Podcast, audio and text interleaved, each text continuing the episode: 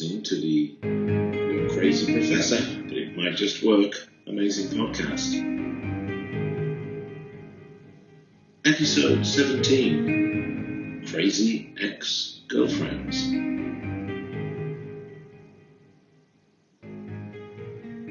Here I'm going to look at a few questions I've been asked about relationships, often involving the term crazy ex girlfriend.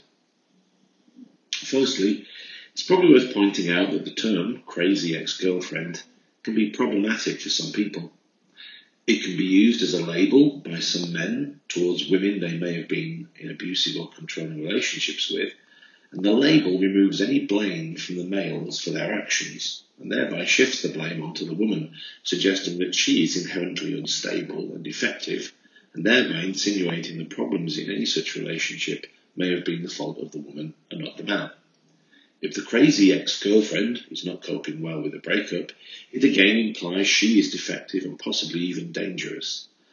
Crazy ex-girlfriend, as you can probably imagine, is a term that I'm not very comfortable in using. Question number one. Is there a normal length of time to get over a breakup? E.g., I once read that it takes a third of the time that you were together, but can it really be as formulaic as that? Well, it's too simplistic to think there's a regulation period of time with which we can get over a breakup.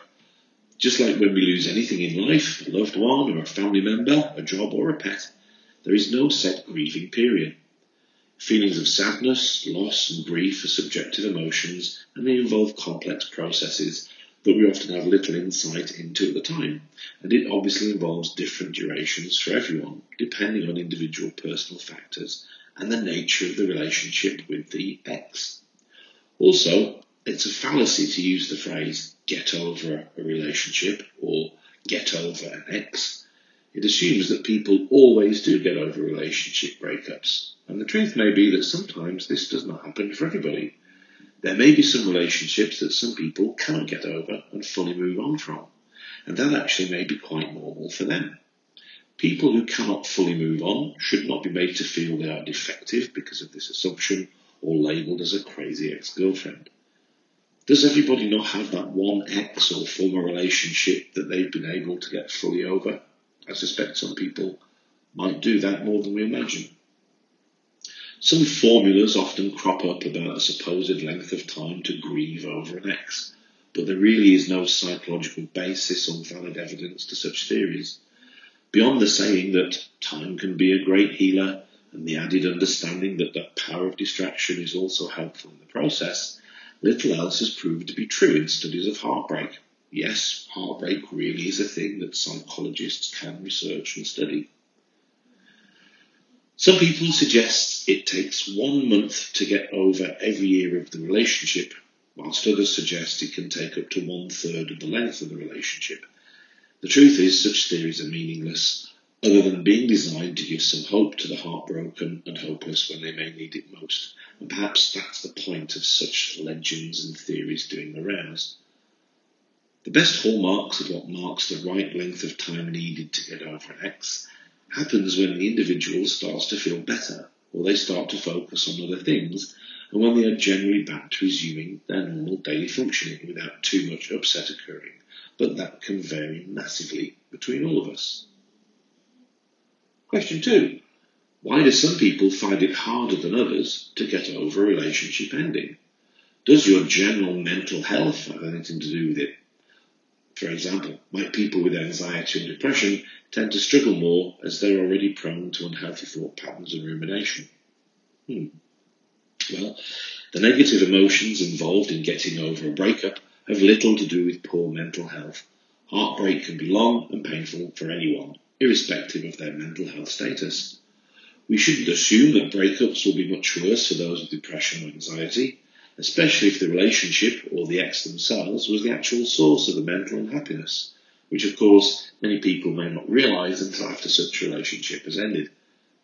Some other factors can play a part in how well people cope or not, and these are possibly more influential than mental health status. Other influences, such as levels and quality of social support, the ability to let off steam when needed, keeping physically active, not relying on alcohol, drugs, or food to get by, having other meaningful relationships, and an ability to be distracted by other activities are all good things. Importantly, having hope and other things on the horizon to focus on, work, friends, fun, family, pets, and children, are all helpful in maintaining function and getting over the situation. Of course, these factors do tend to be those things that people with good mental health often already have in their lives, but the absence of those factors does not necessarily mean that a breakup will be impossible to get over. As ever, it is individual differences in things like personality, coping skills, mental attitude, and personal resilience that can determine how well people will fare after a breakup. More importantly, in terms of what factors make it harder to get over the processing of a former relationship, it can depend on who was the dumper and who was the dumpee in the relationship and who instigated the breakup. Research shows that it takes less time to get over a relationship for those who end it or who instigate the process than for those who are dumped. Again, this is where psychologists seem to tell us things we already know through common sense. Unsurprisingly, the best kind of breakups are those which are mutually agreed upon, where both partners are happy to end things with as little difficulty as possible. And yes, the mutual breakup really can happen. Question three. How much does the circumstances in which relationship ends contribute towards the recovery of a breakup?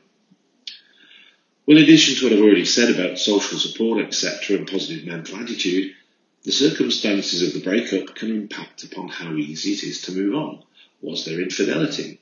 Was there heartbreak involved? And are the ex-partners going to try and remain friendly and civilized? Were children involved? With so many factors involved in relationships in both pre and post breakup behaviour, it's quite apparent that each breakup is different and quite unique.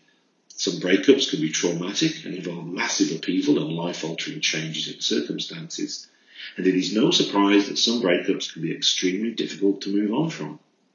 Interestingly, the Samaritans undertook some interesting research a couple of years ago and found that it is middle aged men who tend to do less well after life changing breakups and marriage dissolution, in that they often lose the family home, they have less access to their children, and they may be living in reduced circumstances following the breakup.